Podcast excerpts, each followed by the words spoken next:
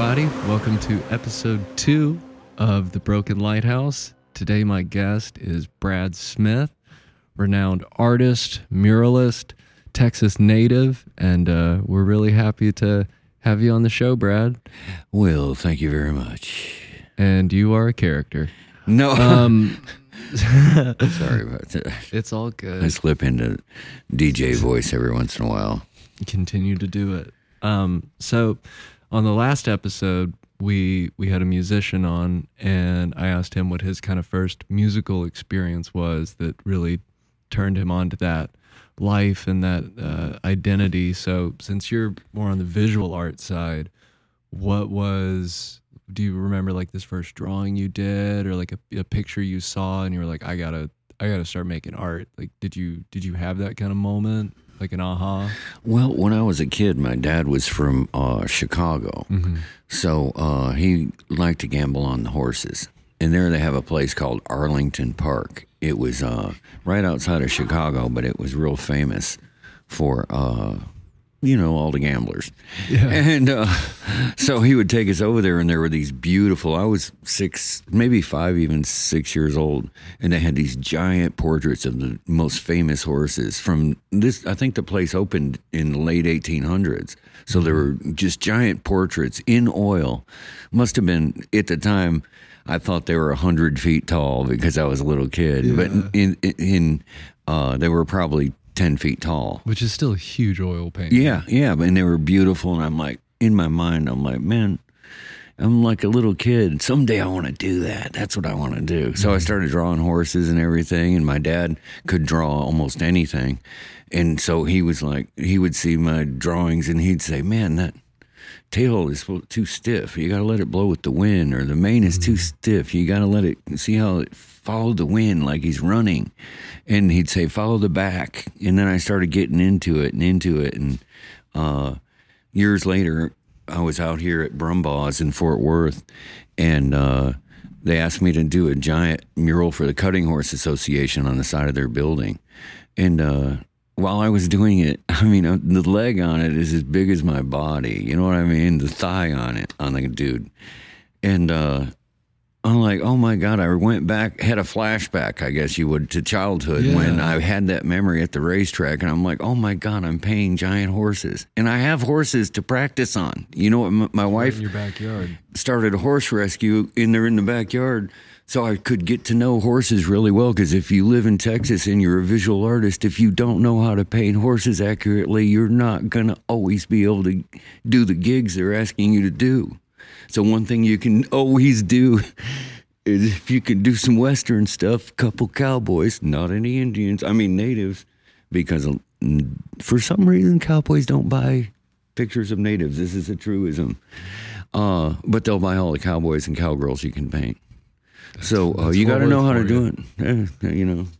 If you got to pay the electric bill and your check hasn't arrived from the gig you did last week, you throw down some Western and just happen to show up at your favorite Western bar with them in your hand, and someone will buy it. Somebody's going to buy it. Oh, I just happen to have these in the van. Yeah. They're like, hey, Brad, what are you working on? I'm like, well, I'm doing some cowboys. I got me some longhorns out here. They're like, let me see those, Brad. Oh, yeah, hey, I'll take one of those. I like them longhorns. You got any old Chevy trucks? Hell, yeah, I got a Ford truck, a Chevy truck. I got those at the studios. Now, those are a little more expensive, but what do you need? Anyway. Life of a working artist. So, I mean, so.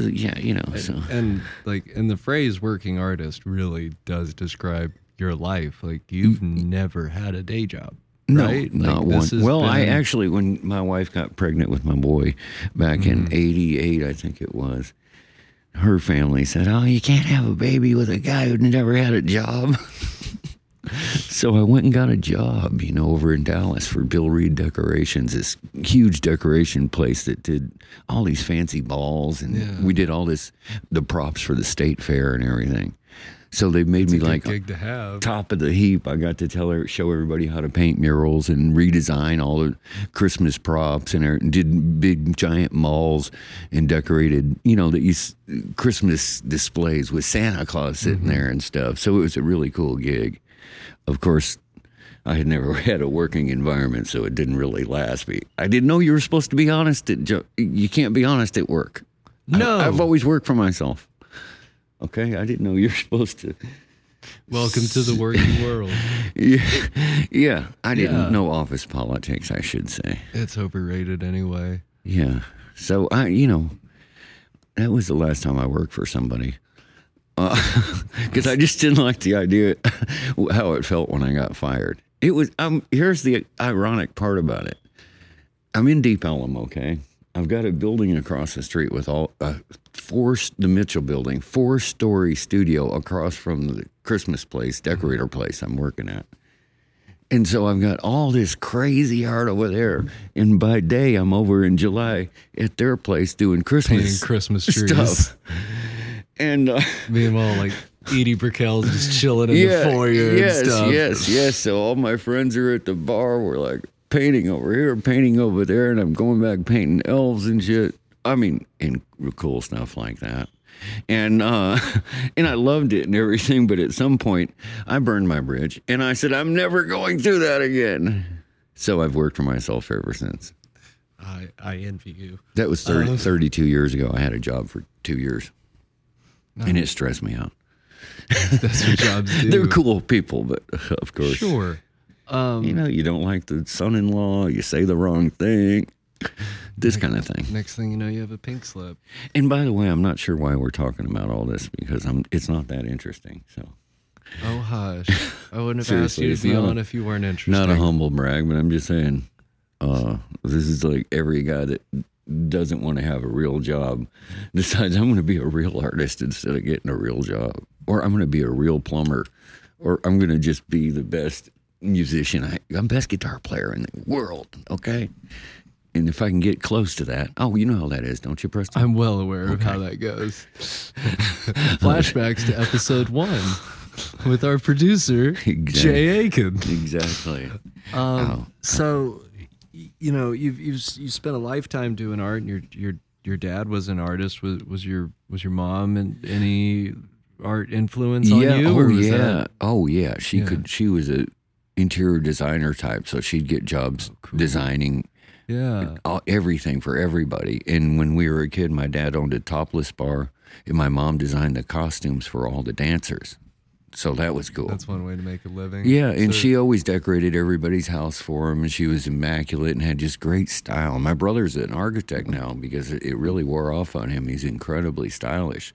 Mm-hmm. On all of us, my sisters, they're all just have a certain style. If you're raised around imagining, like every time we moved, she just loved moving the furniture around and how great she could decorate it. And we're decoupaging whatever theme on old boards, So we learned all that stuff. Burning the edges of old posters that had cowboys on them and stuff. And we got to paint murals in my dad's topless bar. So that was cool. So you were how old hanging out at all these topless bars? No, I was like 10 or 12. That was like 70 to 72, 73, something like that. That's back when it was cool, right?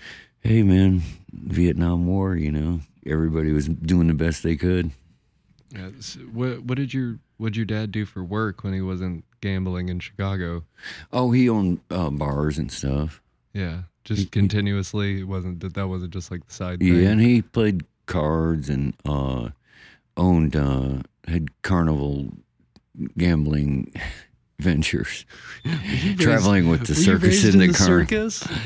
We were raised around the circus, not in the circus, because with the circus, you have all the carnival games on the outside of the circus. So we weren't really raised like that, but we were on the outside. We were outside of it, because he had a whole thing shouldn't talk about on the side. It's okay. But, the old school, that used to be a circuit of gamblers, the old carny days, like it was the degenerate casino come to town. And it was like each year they'd come to each state fair in each state, and all the degenerate gamblers knew they were coming, and they'd have big crap games and stuff at hotels and flooded the town.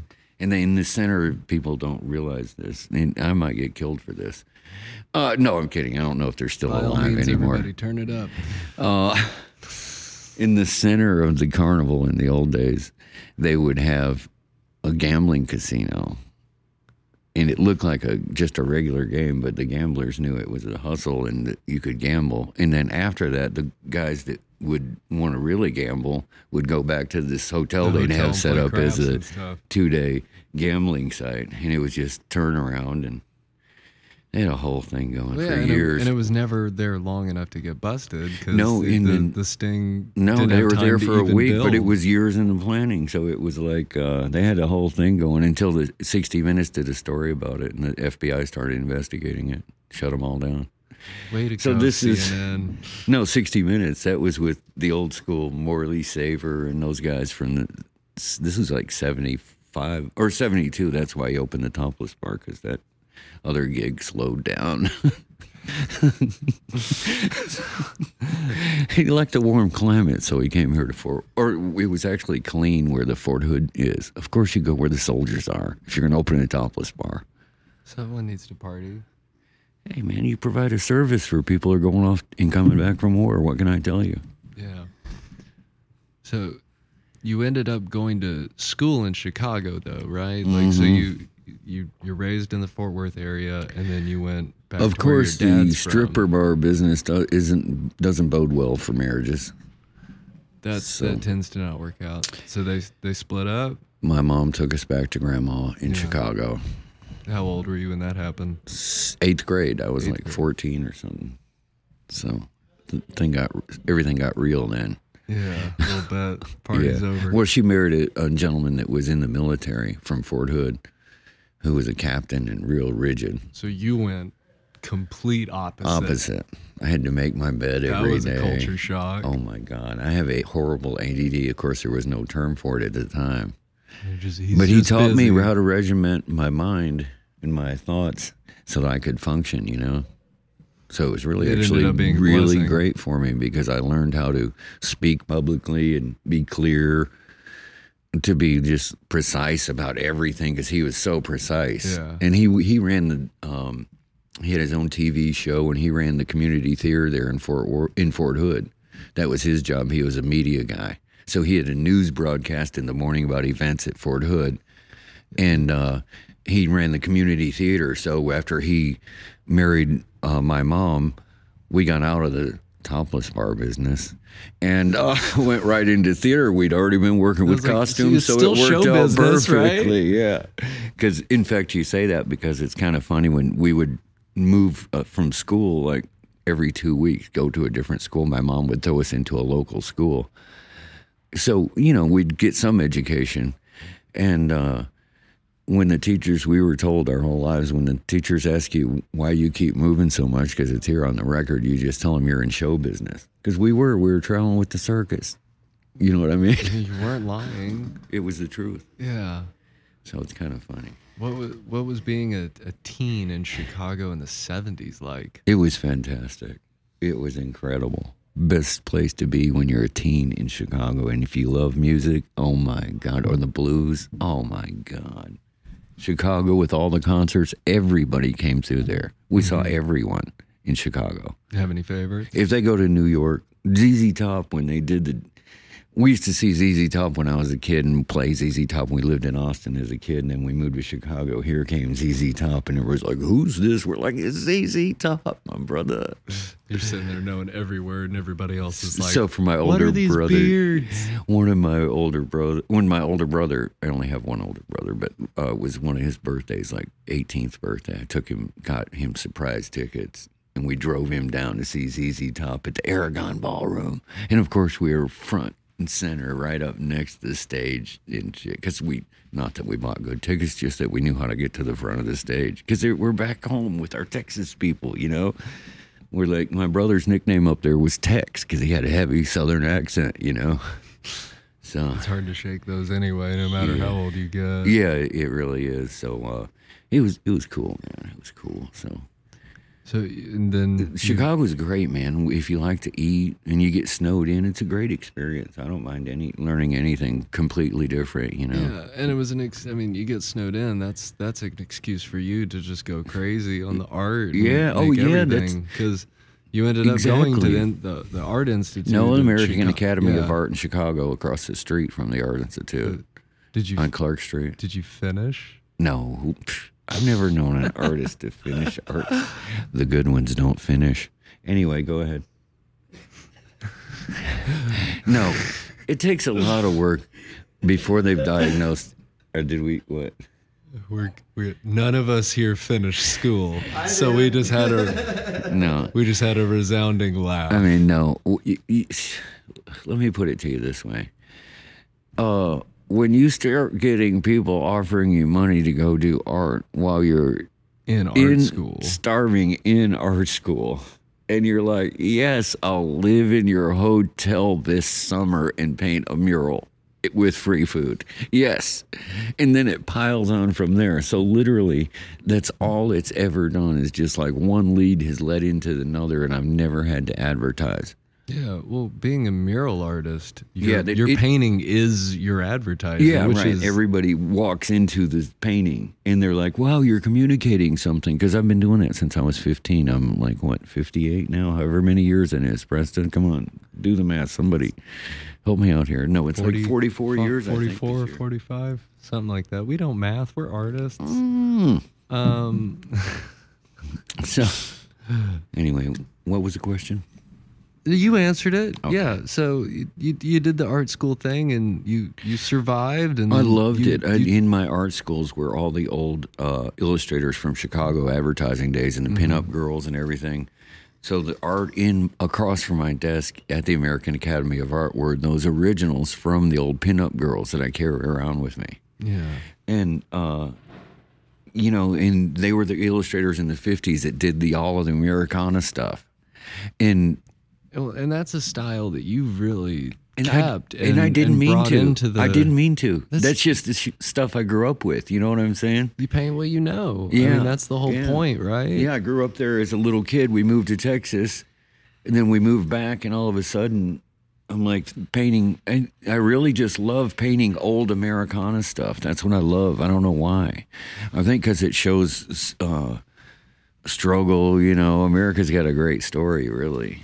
The land of opportunity, because there's such a vast thing. And everybody likes comparing the old with the new. So that's basically the theme I've thrived on for 44 years.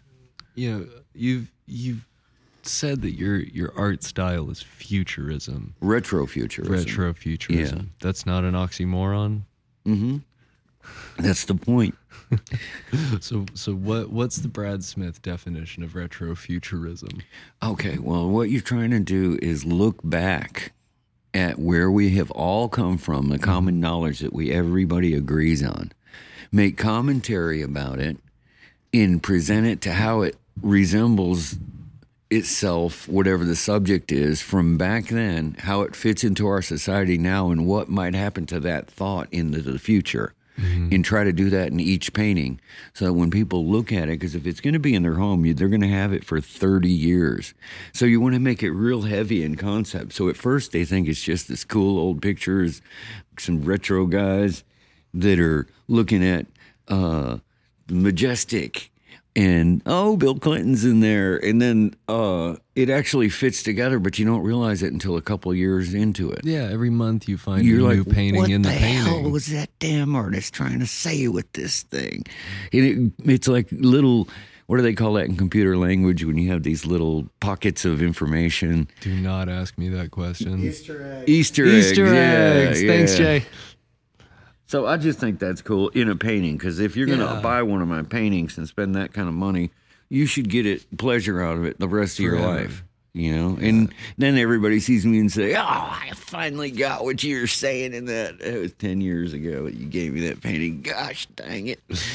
Yeah. And I just laugh. I don't remember what that painting was about, because I don't. Anyway. That'll happen. No, I remember every single brushstroke in all of them. Uh-huh. Anybody buying that? No. I don't remember what I painted today. Anyway, go ahead. Because I'm trying to paint in the moment, It's like, let it go. I can't. That's what you should do. Yeah. Then you don't get stressed out about it. Probably like playing music. You're just into it. I mean, a good set, you walk on stage and then you blink and walk off just because you were hopefully not like blacking out on stage, but like... the music just flowed through you. There was no thought, just action. Yeah, that's right. I mean, I've watched you paint an entire like wall in a few hours. Like, you know, for someone who claims to have a severe case of ADHD, like, it doesn't show then. Oh, no, it's a process that you get. Yeah. You just like Tabaka over there sculpting on the floor into clay. You just get into it. You're lost. You have no idea where you're at, what time, what day it is, anything. You just get lost. You're so in there, like he's doing fish. You get sometimes lost in the fish when you're doing fish and in the ocean and you're imagining it, and that makes it better when you're in there. Not to be confused with the band Fish? No, Fish does the same thing when you're with their music. It makes you think about all kinds of stuff. You know? We are 25 minutes into the episode before I mentioned Fish. Yeah, no kidding. Right on the dot. Internal clock, on point. No. Are they sponsoring your show? 23 and a half. Boom. Are they one of your sponsors, and I'm supposed to mention them as many times as possible? Or are you kissing up to these guys without a sponsorship? Oh, sorry. My dad was a carny. So talking about, like, combining art and music and murals and culture, let's kind of bounce back a little bit. How did you get back from Chicago to Deep Ellum? Okay. Yeah. You want to hear this? I asked. That's a good point, Preston. Oh, can I? Thank you. Are you sure you want me to go into this? I would love nothing else. Okay. Now, here's what happened, okay? Now, this could take 25 minutes. Have you got it before you bring up Fish again? Look, I'll bring up Fish anytime I damn well please. This is my show. There's no mention of Fish because this was long before they were born that I tell this story. First of all, Fish was formed in 1983. 83. Anyway, I didn't realize. So Deep Ellum, how'd we get there? Okay, since this is a podcast, I get to tell the whole story. That's the point. That's why we're doing it. All right. I'm new to this. I've listened to Conan before, and now I heard Obama and what was his name? Bruce on that. That was cool. Last night we were listening to that. That was cool just to hear their voices. It was excellent. I mean, I loved it. It was incredible. I'm thinking, are we back to my story? Yes. Okay. Anyway. Well, I had been going to the American Academy of Art, you know, and I got this hotel gig where that next summer, first summer art school, I was pretty much starving. My friend Ron Meyer had let me stay in his dorm room downtown Chicago because I didn't, I had to take the train. It was like $5 there, $5 in to get in from the suburbs where we were from out in Crystal Lake, Illinois, like a suburb town around this quaint little lake. And it turned out anyway. Okay, we back on track. That was me. I'm sorry. It's okay, man. ADD set in. I had been I got that gig to go out and do that hotel, so I stayed out of town this was in Columbus, Ohio for 3 months, waiting for school to start. And then I get back and the dude's like, hey, you want to design a bar for me? I'm like, yeah, I'll design your bar. It was called The Gambler in this local little tavern town. And he did it with the theme of, and I'm like, hell yeah, I can do this. You've never been around gambling. Yeah, I knew all about gambling. You know what I mean? I really got into it. And so I was still contemplating going back to art school. Mm-hmm. But then I was kind of doing some work at this little newspaper there, like pasting up ads and stuff. I wasn't really happy with it. I thought maybe I could illustrate for them, so I'd start out at in the cut room. Yeah. In those days, you'd send it to typesetting, they'd send it back, and you'd blow stuff up and post some photos in there. Real boring stuff, but it teaches you about the printing process and lettering and all this stuff, so it was super cool. Yeah. And so I got a vacation. My brother graduated from Texas A&M, and so I took a vacation and went down and took a couple weeks and went down to his graduation, and we're in this bar at Texas A&M there at College Station, and we walk in and there's blacklight murals all over the place, and not very good ones. And we're like, oh my God, my brother's an interior designer architect. You know, we're like, these, and we had done blacklight murals in my dad's topless bars when we were kids. Like, we can do this. He showed us all this. This is our thing. No, he's like, dude, these are horrible. I'm like, no shit, I can't even believe they're using blacklights all around the place. And the whole thing is dangle, and they're trying to create this environment. This looks terrible. And the guy standing next to us is the owner. And the owner says, hey, this is my new place. I just invested in the place. These artists, I can't find an artist nowhere in this town. Can I do accents? Do whatever you want, Brad. Because this is, his name was Tommy Dallas. I do a little accents because I knew the guy so well. I worked for the guy. You know what I'm saying? Might have to bleep his last name, but anyway, he says... We time-stamped it. Okay, so he says, oh, so you can paint? I don't believe you. You're just, you know, what can you do? And my brother's like, this guy can paint anything. What do you need? He's like, okay, you come over here tomorrow. I've got all the paints here, and paint something on that whole wall. These bozos can't figure it out because they were just some country painters. They gave them some fluorescent paints and some black lights and said, paint some. Go ham, yeah. And so they did a horrible job. So anyway, it's just the truth. They didn't understand how to work with the black light. Anyway, so that next day I went in and painted like a 30, 40-foot long Porsche. And this is the 80s, so everybody loved Porsche. Of course, I just bought the most current Rolling Stone, and in there's a Sony ad with a giant Porsche in it. I'm like, I'm going to paint this.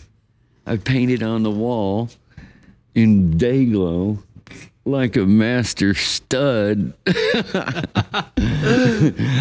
the people freaked out because it looked like there was a 40-foot Porsche, the whole size of the wall in Dayglow. And they were like, oh, yes, yes.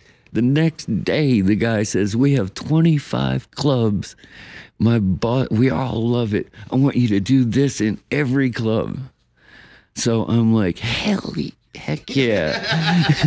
I'm never going back to Chicago. Fuck Chicago, fucking freezing snow motherfuckers. I'm like, yeah. He's got me on a private plane flying to the Laredo, all over to every college town in Texas. They own bars in every college town. I'm meeting new partners every 2 weeks. We were doing a new place. Mm-hmm. And they were flying me in after that to go to the next place to look at it and tell them what theme to do. Yeah. And so they're painting it ahead of us, and when we show up, they're all painted black because they're waiting for this Porsche. They want the Porsche for sure, okay? So the Porsches, I've learned how to paint it in my sleep at this point. Not to mention you've got carte blanche. The hotel is else. Yes, you have a bar tab at all their bars statewide. They give you a driver. They give you a hotel room right next door to each one of the bars. Okay.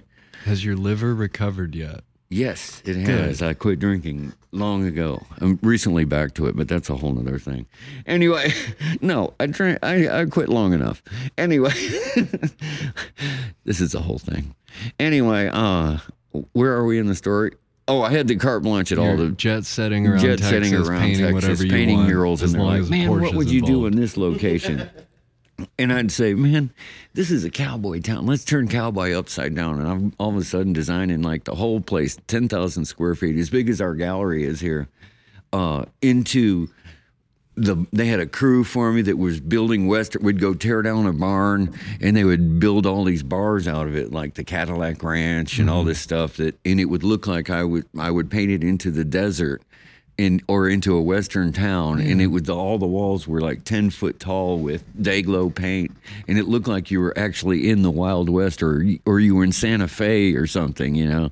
So it was fabulous. So I did all that in Dayglow, because even in country bars you can tone it down where it doesn't look like Dayglow. It just looks like beautiful scenic backgrounds. But all of a sudden they realize, wow, that's blacklight paint, you know. They're murals, but they actually look real. They're just, you don't have to light it from a spotlight, because the spotlight in a nightclub is too dark. Mm-hmm. So that was kind of cool. Yeah. So that kind of started it. And I met my wife here in Fort Worth. My dad lived here, so I came to visit her And I met her, and I'm like, I'm staying for sure in Fort Worth. My dad lives here. I met this beautiful woman that was super cool, and I wasn't apart from her after the first time I met her. And she didn't know anything about art, but she was into banking, and she said, you're staying here. And I said, okay, we're staying here. And I said, we're opening a gallery then. Yeah, Deep Ellum, we're doing it. And so next thing you know, we had a gallery on Elm Street right next to Club Dada. And that was the first gallery in Deep Ellum. No, there was some fine art galleries, but this was the first Deep Ellum gallery. Do you know what I mean? Oh, I do, 100%. Yeah. It was right next to Club Dada, so the Nubos were playing there, and every band in town was playing at Club Dada, and we were open every night. And then we ran a retail kind of location, but it got so big because we got so many artists. We had to upgrade our building to a bigger building across the street. Right by Trees was across the street, and we were in that next three-story building right across the street. And then all of a sudden, we have 100 artists in the gallery. It was crazy, man, I'm telling you. So we started, the whole thing exploded. We're like, artists from everywhere showed up to do murals in Deep Ellum. So I did like the first 10. And when I got there, my friend Clay Austin had been doing graffiti murals in the back alleys. Mm-hmm. But he'd get arrested and stuff, like it was a nuisance. And he introduced me to Jeff Sweeney, who owned Club Clearview, and they were developing these warehouse parties and stuff. And he was one of the real estate developers, and they're like, man, why don't you just paint something cool on the front of the building and we'll turn it into something? So Clay and I started painting these graffiti murals. He would do graffiti in there, and I would do realism. Mm-hmm. And I did this giant one with Reverend Horton Heat and Legendary Revelations, and I forget who else was in there. Johnny Reno was in there. It's giant. I think I've shown you a picture of it. You did. It was incredible. And that was the first at Crowdis and Main Street, and that was the first big mural in Deep Ellum. And it was cool, man. It was it became in everybody's videos. It was in People magazine and stuff. So it was real cool. So that was the first time I really realized how much of a big play a mural can have onto society, you know, and get out to really literally billion people probably have seen the Ice Ice Baby video. Where your mural is in the background. Mural, my name and phone number is in there. Although they did cut it out in some versions if you go to the old school one, you know, that's in there. So it's kind of fun to see how, you know, when it was on MTV, we're like, wait a minute, I didn't finish that thing. You can't show it. I'm not ready for anybody all over the world to see it. So it was awkward, but it was kind of fun. You know, you look back, that was like a high rolling time. It was like, oh, that's so fun, you know. Yeah, I mean, you're 25, just like your age, you know. You're like, oh my God, is this really happening? Holy cannoli. I'm asking myself that more and more every day. Yeah. So, you know, you were 25 when you opened that gallery? Yeah. 25. Yeah. That's incredible. And it was great, and the gallery spot was so hot and so small that we got offers from everybody. So at some point we had to say, okay, with the realtor, we had people that wanted to pay a lot to the realtor. Mm-hmm. So I said, all right, we'll upgrade us because these guys want this building, and I think this is a good move. And it was. You remember where they put that little RV there that sold food in between Slick's clothing store? I don't know if you remember that. There was an RV out there after Club Dada where they would sell food and stuff. And it turned out to be a really good move. Next to Dada now is just a Fuzzies. Oh, is it? Yeah. No complaints. Been there plenty of times. But it was cool, man. It was a time when all the artists were there. It was so incredible. Reverend Horton, he came to our art show with Big Tex. I just met him on Saturday. Are you kidding? Yeah, did you tell him I said hello? I did not do that. Sorry. I thought I told you. You weren't here. I was walking out anyway. So you met him here? Yeah, he was playing at Tulips. Oh, it's wow. New venue down the street. No shit. Here in near Southside. Well, tell him to wear his Big Tex outfit over and come over and play here. Cameron went on tour with him. It was his first tour was with Reverend Horton. We'll get to it. Yeah. So this was in, I guess, 85 when you opened when you opened the gallery. Yeah, that's right. So you got 3 years of Deep Ellum boom insanity. Yeah. And, I was there till 95 in Deep Ellum. And you started to get some national recognition from the mural and stuff. Is this when you started to work with the Jacksons? Oh, well, that was about that time, yeah. It was actually, to clarify, it was Tito Jackson who brought the idea. Hey, he still worked with the family, man. Yeah, his mom gave me a bunch of reference materials, pictures of the family and stuff to draw from, so that was kind of cool. So how'd that play out? What did you do for them? Well, I was working with a club developer who had seen my Deep Ellum stuff, and they were over here in the West End, and they said, hey, we want you to do murals. We're doing these nightclubs with Universal Studios out in L.A., and we want you to do murals in all the different clubs we're building. And we want you to do the drawings for them to tell them what that would look like. Yeah. And there's a Willie Nelson and Waylon's Bar.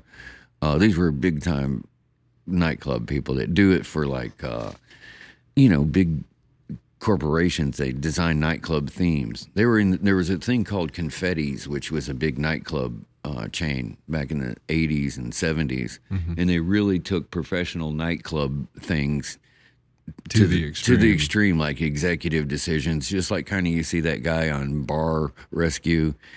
It's all that kind of the science of running bars. Yeah, and they would design bars for $200,000 to $2 million for whoever they needed it. So all these people after that business went out and got all these gigs on their own to design nightclubs for big operators. Because at that time, Planet Hollywood was huge. Yeah. So if you weren't asked to be a big part of Planet Hollywood, you opened your own dang place. Yeah. But it didn't work out in. I think it's okay to talk about this stuff now. It's been so long. But I told them it wasn't going to work because they wanted me to do a sports theme in there. Wanted me to design some stuff for sports in the Jacksons nightclub that they owned. I'm like, y'all, why aren't we doing this? I love the Jacksons. I grew up with the Jacksons. I can draw as a kid, you're watching TV, you draw their whole style, you know? And so they didn't let me do that, so...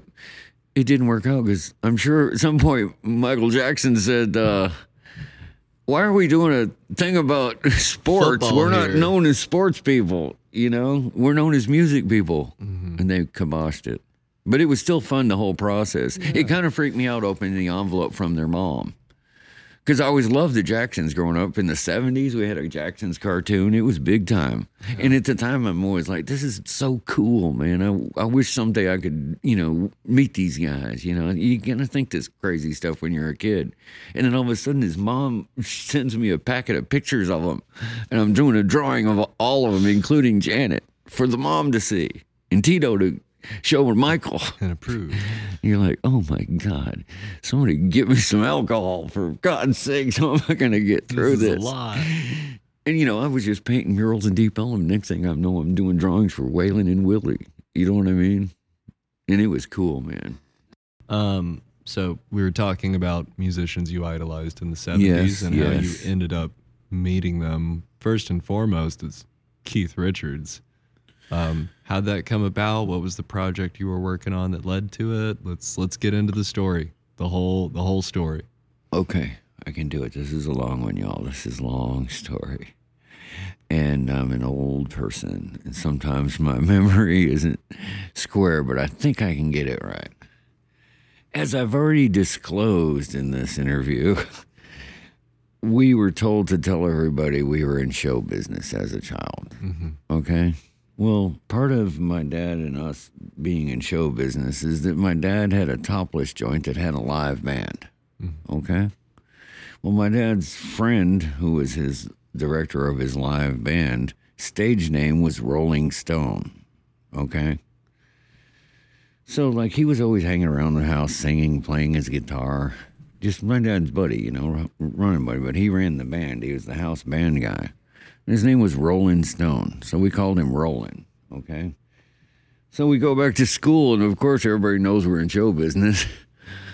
And they're like, and we're telling them, oh, man, Roland Stone was over there, and he was playing this song, and it was so cool. We tell these stories because it's Roland Stone. We don't know it's not. We hear him on the radio. We think it's the same guy. We don't know the thing, We're like, oh.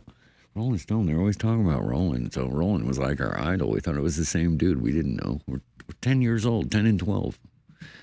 My brother finally figured it out. But anyway, so like all the kids at school are, y'all are in show business and you know Rolling Stone? I'm like, yeah, we know Rolling Stone. They're like, oh my God. So we don't know what the big deal is. He's like over at the house all the time. Yeah. So it's really ironic that I end up meeting and hanging out with the actual Rolling Stones. So I tell Keith Richards this story, and he laughs his ass off. And they're like, oh, my God, this is so fucking hilarious. And we just got a big chuckle out of that. But anyway, do you want me to tell you how I met Keith Richards? Absolutely. Okay. You know, I told you I designed a lot of nightclubs, right? Mm-hmm. Okay. Well, at some point, this big nightclub chain had, you know, I was working for a nightclub chain that had 27 clubs. Mm-hmm. Okay. Well, you worked for the 27 Club? I did. How was Buddy Holly? I got about 15 clubs in. And we got back to Killeen where I grew up. Mm-hmm. Okay. And this goes back to the nightclub business with my dad's topless bar. And I get to the guy who owns all the bars, okay, in the same tower my dad had the topless bar. And I'm finally going to meet the head guy that I've been working for that owns all the clubs. And I go to meet him. He's like, you're the artist. You're telling me you're the artist that's been doing all my clubs. I'm like, yeah, I'm from Chicago. He's like, I know you from years ago. He's like, I knew you as a kid. And it turned out the guy I had been working for that owned all these clubs was my dad's funder for his topless bar. And that was his first bar. My dad's bar, that was painted in black light, was his first bar. I'm not shitting you. So he's like, I know your dad. And he's in Fort Worth, and I knew your mom, and your mom made all those costumes. Remember, I owned the pinball arcade where you kids played during the day when your dad cleaned up the bar. It was my first bar partnership was with your dad. I'm like, oh, my God. He said, you had blacklight paintings. That's what we were recreating. That's where I got the idea for the blacklight paintings, because of the first bar where your dad had painted blacklight paintings in there. Yeah. I'm like, holy shit. You want to talk about chills up your spine. He's like, whatever happened? Where is your dad? And he mentioned the girlfriend my dad had at the time, who I never knew. I'm like, because it was a topless bar, turned out to be pimping out the back and all the whole shenanigans. You know what I'm saying? It was the 70s. It was a whole thing. Anyway, the irony of it. So you know, the fate of the thing you don't understand. It's like, oh my God, here I ended up coming to Texas to design all these bars for the biggest bar company in Texas. Mm-hmm. And it turns out my dad got the guy started with the blacklight thing. It was meant to be. It was meant to be. I'm telling you, there's a whole thing, and a lot of my paintings are about fate, and you just don't know when shit's going to happen, man. It happens right in front of you, just like meeting Keith Richards. I'm like in one of these clubs. Eventually, my nightclub guys got in trouble over some bombing stuff. They did. Something trying to blow up a competitor's bar. So they all scrambled and the whole thing fell to shit. So the guys who they blew up their bar all of a sudden had a crap load of money because the insurance settlement came in and they wanted to do their new bars nice. Okay, bad to the bone. Nice. Kind of like what I was doing for the other guys. I had just recently left the country. Mm-hmm. And, so Keith Richards. So they hired me to do their club, okay? So I do their first club in Shreveport. And you know who comes into the opening? James Burton. He's Elvis Presley's guitar player during all the live years and was one of the great guitar players. Fender, he created the signature guitar. He's one of the top 20 Rolling Stone. And he's in the club where I did the whole environment. He's like, hey, man. I'm James Burton. I'm like, yeah, I know you're James Burton. Yeah. My wife loves Elvis and stuff, so it's like part of our life, you know? And he's like, I'm opening a club here in Shreveport, man. Why don't you come over? I love your murals. Why don't you meet me? Where are you going next week? I said, I'm going to Nashville to do a club there. He's like, I'm in Nashville recording with Keith Richards next week. Why don't you come over? We'll come out to this session and we'll hang out, man. It's going to be cool. I'm like, hell yeah, we're going to Nashville. Keith Richards. Keith Richards. Ah!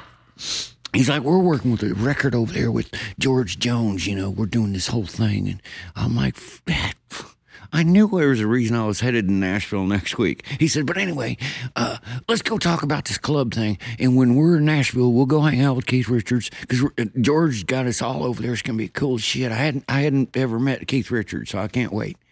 So I'm like, okay, cool. I'll meet you in Nashville. Well, of course, he comes, hangs out. James does. And while he's recording, he's like, come on, let's go on over there. And the owner, my client, is on my ass to get this club. Like, I've only got a week there. I'm doing the start of this design thing. I'm only in there just to design for a week, get the kind of concept going. And he's like, man, you can't leave. You can't go to this thing. So like a true businessman, I send the client with James to the Keith Richards. And this guy owns all the country bars in Texas and the George Jones. He already knows George Jones anyway. So it turned out perfect. It was actually awesome. So anyway, James said, oh, man, don't worry about it. I take care of business anyway. You come down and you do the club. You'll meet everybody anyway. I'm like, oh, okay. So I finish up in Nashville. A month later, I go back to Shreveport. And we're concepting the whole thing. I'm painting his bar. And we're drinking. The bar's not open, but he's watching me paint. At one point, I'm painting this giant picture of Elvis on the wall from the 70s. Mm-hmm. When he's got the guitar on, he's in a leather suit. James is standing on his bar, eyeball to eyeball with Elvis. And he said, this is exactly what it looked like. Elvis would be standing there to my left, always. And I would just look over there at him, and there he'd be. And he's like, man, this is incredible. This is just like he's standing there. And here I am painting this portrait of Elvis. And you're like, oh, my God, can I even concentrate after he just said that? Mm-hmm. And it was so fucking fabulous. I mean, you get chills in this kind of moment. You know what I mean? And from that point on, we were best buddies. So I did the whole club. And at one point, I said, we're drinking, and not heavily. But it's a bar, so we're having a feud at the end of the work session. And 2 in the afternoon. He's hanging out with me. I'm staying at the house in the Elvis suite. They have when the Hilton shut down, they asked him and his wife Louise if they wanted to buy the hotel suite, all the furnishings that was adjacent to Elvis's hotel suite at the Hilton in Las Vegas. So they did, and it's in their guest house on the lake in Shreveport.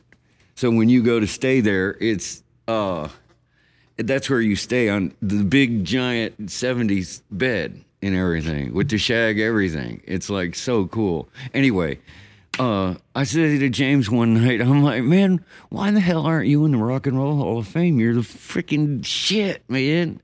You kidding me? Everybody I know says you're like the dude. You're the godfather of this crap, man. I'm like, you were doing this on the Ricky Nelson. You know, he was doing this on Ricky Nelson show in the 50s on the Ozzie and Harriet thing. And anyway, he's like, man, I don't know what's up with that. I'm like, I'm going to find out. Okay. So I call my wife. She's like, I'll find out she was master at this kind of thing. So she found out how to get somebody nominated for the Rock and Roll Hall of Fame. They said, but no, it's mostly just the superstars. They don't have anything for guitar players. And I'm like, well, I got to do this because that's what they need for sidemen. Anyway, so we put this whole thing together, and James started giving me everybody's phone number to contact them, their home phone numbers from every major rock star. Eric Clapton, Elvis Costello gave me all of their home phone numbers. I am not shitting you. And so we started calling them, and they're calling me back. Chet Atkins, everybody, May Axton, who wrote the one Elvis did about Heartbreak Hotel. Hoyt Axton's mom. Mm-hmm. She was calling, and they would call in the middle of the night from England and talk to my wife all night. And she had a photographic memory, so by the time I'd be home, she'd be on the phone for 2 hours with people talking about how great James Burton was and how they wanted to support his nomination into the Hall of Fame. So at one point, James is like, hey, man, Stones are coming to Dallas. Let's go. I want you to hang out with here, meet those dudes. So he's like, oh, man. And when it came up, just go with Jeff, my son. So Jeff and I go because James couldn't go. He was kind of tired from whatever. And of course, they treat us like we're royalty. You're expecting the Stones and everybody to treat you like just another fan. But because Jeff grew up with Elvis and on tour with Elvis and knows everything about Elvis, they were, because I was telling them, my high school friends and I, when we finally did meet backstage and we went to their, first of all, let me skip back. Can I skip back? Because I'm losing track here. Please. So we're backstage, of course, and we're in the common area with the band and everybody, but not, mostly just like most of the tourists in town. And, Jerry Hall's mom was back there, and the guy from cooked the ribs because the Stones had a favorite guys in all the stores now, and he's in the chair, and some musicians around, and all the roadies know Jeff from working with Elvis because, of course, the Stones roadies are all the old Elvis guys, the guys at the top. So they're like, hey, how's your dad, man? Oh, great. And we're like, hey, Keith, you coming out here? James Burton's son's back here. And they're like, and all of a sudden, Mick Jagger comes through. I'm like, holy shit, Mick Jagger. And the air goes out of the room. And everybody's like, oh, all the tourists were all the young rock stars in the room that got backstage somehow were like, oh, my God, there's Keith Richards. And, of course, I mean, no, it was Mick Jagger. And I'm like, oh, my God, what am I going to do if he talks to me? You just go numb when Mick Jagger, somebody you've seen your whole life. And I thought I knew the Rolling Stones anyway. But you think you've seen him your whole life, and he appears in front of you, and he's in, like, muscle shirt, and he's my same height, and he's literally trying to talk to me. You know what I'm saying? And I can't utter a word because I'm in shock that this is actually happening. And everybody else. And so he's trying to be nice because he knows what's happening because he's seen it a gazillion times. He introduces me to his mother-in-law and starts talking about Texas and the barbecue. And so we're all kind of laughing. And his backup girl singer comes over and is like, hey, let's play some pool and all this stuff. And he's going around the room meeting everybody. And all of a sudden, the guys are like, hey, Keith and those guys are ready. And they're like, okay, you guys got to go. And so all of a sudden, they take us back through the halls, and there's Keith in the little trailer. They open up the door. He's in here. Sit in here with him. And we got, 2 hours before showtime. This is in the middle of the afternoon. It's a Cotton Bowl. So they throw us in there, and there's Keith Richards and Ron Woods in the other room putting clothes on, getting kind of spiffed up and everything. And we just sat there for a couple hours just shooting the shit. And then I was so blown away that they didn't, I told them how idolized, I couldn't believe I was sitting there. And Ron Wood's an artist, a visual artist himself, so we talked forever. And a really good one. I brought him a bunch of my, I brought him a pamphlet of my drawings. He's like, oh my God, our work and style is so similar. And we talked about the art business and he had a gallery. And he's like, oh. I'm like, just keep this stuff. I brought it for you. And so we're just hanging out, but they wanted to talk about Elvis. I wanted to talk about them. They didn't want to talk about them. They're not superstars when you talk about Elvis. He said, I'm the same way. They said, oh, well, we feel that when we were kids, anything Elvis did, we were into it. What we wanted to do. He said they would watch James on the Ozzie and Harriet show on the reruns in England just to see what he was playing that week with Ricky Nelson, what licks he was playing. He was that innovative. And he wrote that song Susie Q back in the 58. Yeah. And so it was just cool, man, getting to know those guys. And then they, once I, after I got to thinking about it, I'm like, hey, I called Keith Richards' manager and I said, would you ask them if they would sponsor James for the Rock and Roll Hall of Fame? Because that's what the process was at that time. Fans couldn't nominate it. It had to be other artists. So well, that was kind of cool because they said, hell yeah, I'll do it. And by the time they had gotten back to me, Eric Clapton already asked if his manager called and asked if he could be the one to nominate him. Of course, I told them both they could. And somehow Keith Richards ended up being the one that actually inducted him, and they made a separate category for the sideman now. Mm-hmm. And I think it had, and everybody says it had a lot to do with James because they didn't have a category for the sidemen and the important role that he's recorded with so many people. You know, it's just unbelievable. But it's weird to see that one artist had such an influence on the music business. One guitar player that started out at 18 working on an Ozzie and Harriet show. And it's just cool, man. I think it's cool. Cause, well, and it's, I mean... like, you know, and it's not that dissimilar to like one random 24-year-old in Deep Ellum turning it into the art icon of Dallas. Exactly. Now with a few murals on the back. Yeah, it's exactly the same. You don't even see yourself like that. He didn't see himself as a superstar because he says you have to stay humble. He's the one that preaches to everybody. Everybody goes to him, and he's worked with everybody. He introduced me to Jerry Lee, every big star, every all of them. I said, James, who all of you worked for? He said, everyone. Sonny and Cher, he was in there when they record. They were, Sonny and Cher were just office boys for the Wall of Sound guy. What was his name who recently passed? Phil Spector. And they were just like bringing coffee around. And then he's like, Sonny's like, hey, I've got this girlfriend. And James, we'd sit around and he'd tell us all these stories. So I said, we've got to get this out, your story out. So that's how he got nominated, and then we ended up doing a documentary film about him and stuff. So it was cool, man.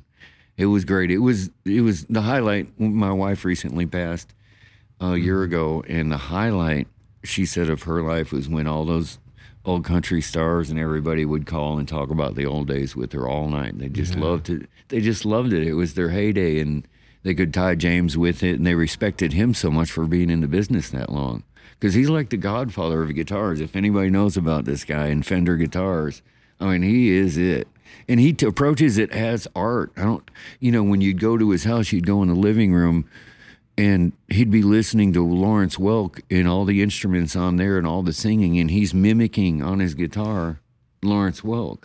Like it's no big deal. Like it's nothing to keep his fingers tight in case he gets a call to go on the road. He said, every day I've got to keep it tight. So I'm still in sync, and then as soon as they call him to go on the road with Jerry Lee or whoever, or go to a session, he's ready to go. Tracy Chapman, he did give me one reason to stay here with Tracy Chapman. Hell yeah! I was at his house building this guitar with him for the club, and we had been trying to tell him about Tracy Chapman this whole time. I'm like, dude, you got to work with this chick. He's like, I don't even know who that is. And I was trying to get him to work with Beck, and he's like, I know Beck. And he's met Beck, the other guitar player. So he could never realize this was Beck, so I was trying to arrange it, him playing with Beck. But anyway, the guy just opened every door. It was just incredible. You just can't even believe it. The guy... People should respect musicians like that who are, even at his age, he's older, but he's still trying to perfect the guitar, just like you should perfect a paintbrush. Yeah, I mean... You can perfect something, you know? But it's the pursuit of it that really... turns you into the artist of any kind. Oh, yeah, the pursuit of it is everything. Yeah. So, did I lose y'all on that? I went way off track, I think. Not at all. Okay. Dude, that was great. But this is just memories coming back because that was a big highlight in our life when my wife passed. She said that was some of her favorite things. Yeah. That was the perk, you know. Being an artist is hard. Some years, like when the economy collapsed, we didn't have a commission for 2 years. So we had to spend, we barely survived. You know, we were able to survive on our wits. But, you know, it came down to, like, everybody's terrified the world was going to collapse. They're not going to buy art. It's frivolous. Yeah, you know, in a real perspective, when people are worried about losing their homes and stuff. Yeah. I mean, it's kind of like opening a gallery during a pandemic. Yeah. Speaking of, you know, I like Brad. You and I could talk about your life and turn this into a 4-hour episode. I know. I'm sorry. Not at all. Maybe you'll be the first part 2, which I'm absolutely down for. But in here. Nearing the end of the episode, we can kind of fast forward a little bit. Yeah, let's do it, man. You know, you've time warp here. You've mentioned, I got you. Yeah, you've mentioned, you know, stuff going on out of the Elvis years, and into the Corona year of Corona Canvas. Yeah, you want to talk about that? Sure. So let's. How did Corona Canvas get us into the room we're recording in right now? Okay, Corona Canvas.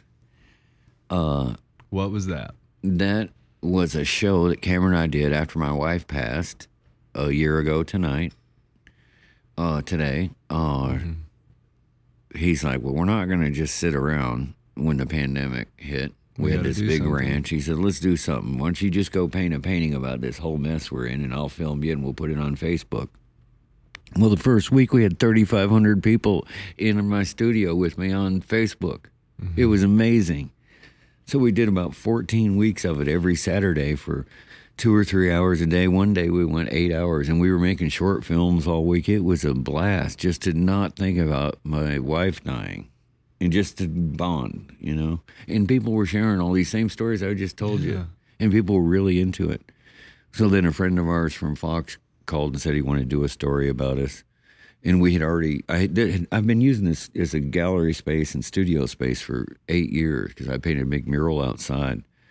But we had never done anything with it because it was just for painting, and we'd have shows and rent it out to frat boys and weddings and stuff. But during the... They couldn't rent it because the corona, the pandemic. So we started moving the Corona Canvas. After 14 weeks, we moved it over here so I could make it bigger.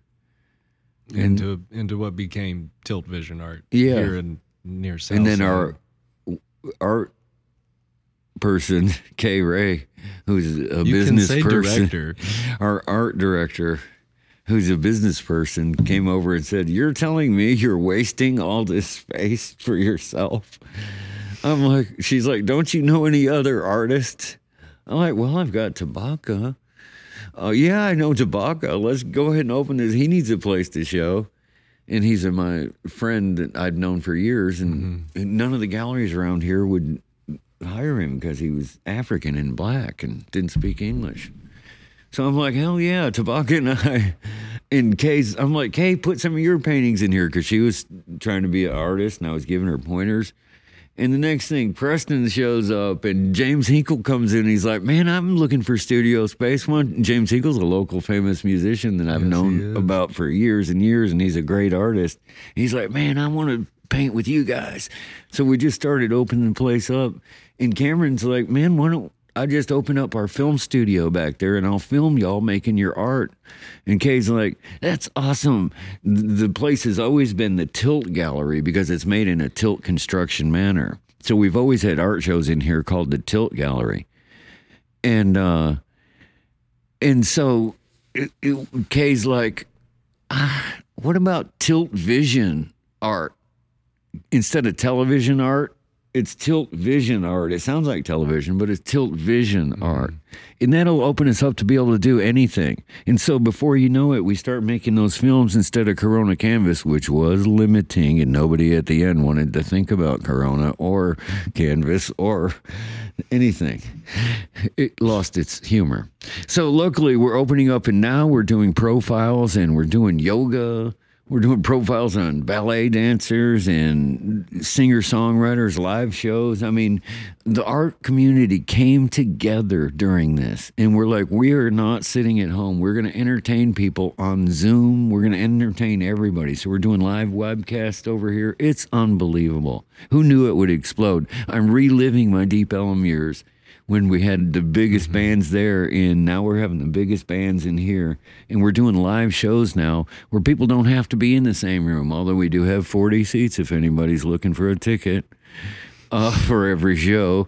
That's just the studio audience, but now we can zoom out to thousands of people with the gear we have. So it's almost unbelievable, but really an art gallery should be like this in the future. You should actually get to know the artist on a personal level. The gallery should be owned by the artists so they don't get jacked around. For some reason in the gallery business, I never had to work in the gallery business because people already bought my work directly from me.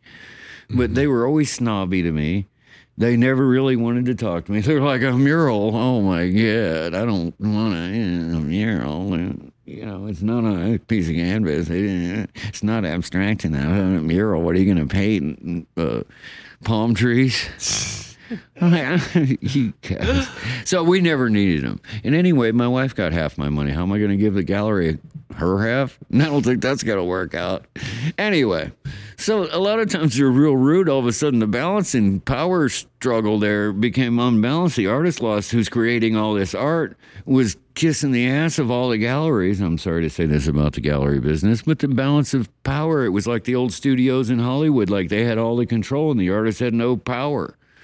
And so we're like, taking the power back at television art. Yes. Man. I'm like, no, the artists are going to show y'all how to let us be artists, and you're going to pay for it, but we're going to extremely all come together in an extreme way and create art together in the most objective environment we can with different mediums. Everyone in here I've selected perfectly in different skills so that we don't overlap each other. So when I get these big mural jobs, I can have 10 people do sketches for it. So we have 10 different concepts to show them, and somehow 10 artists will come out to these little towns and paint these murals with me in the future. Mm-hmm.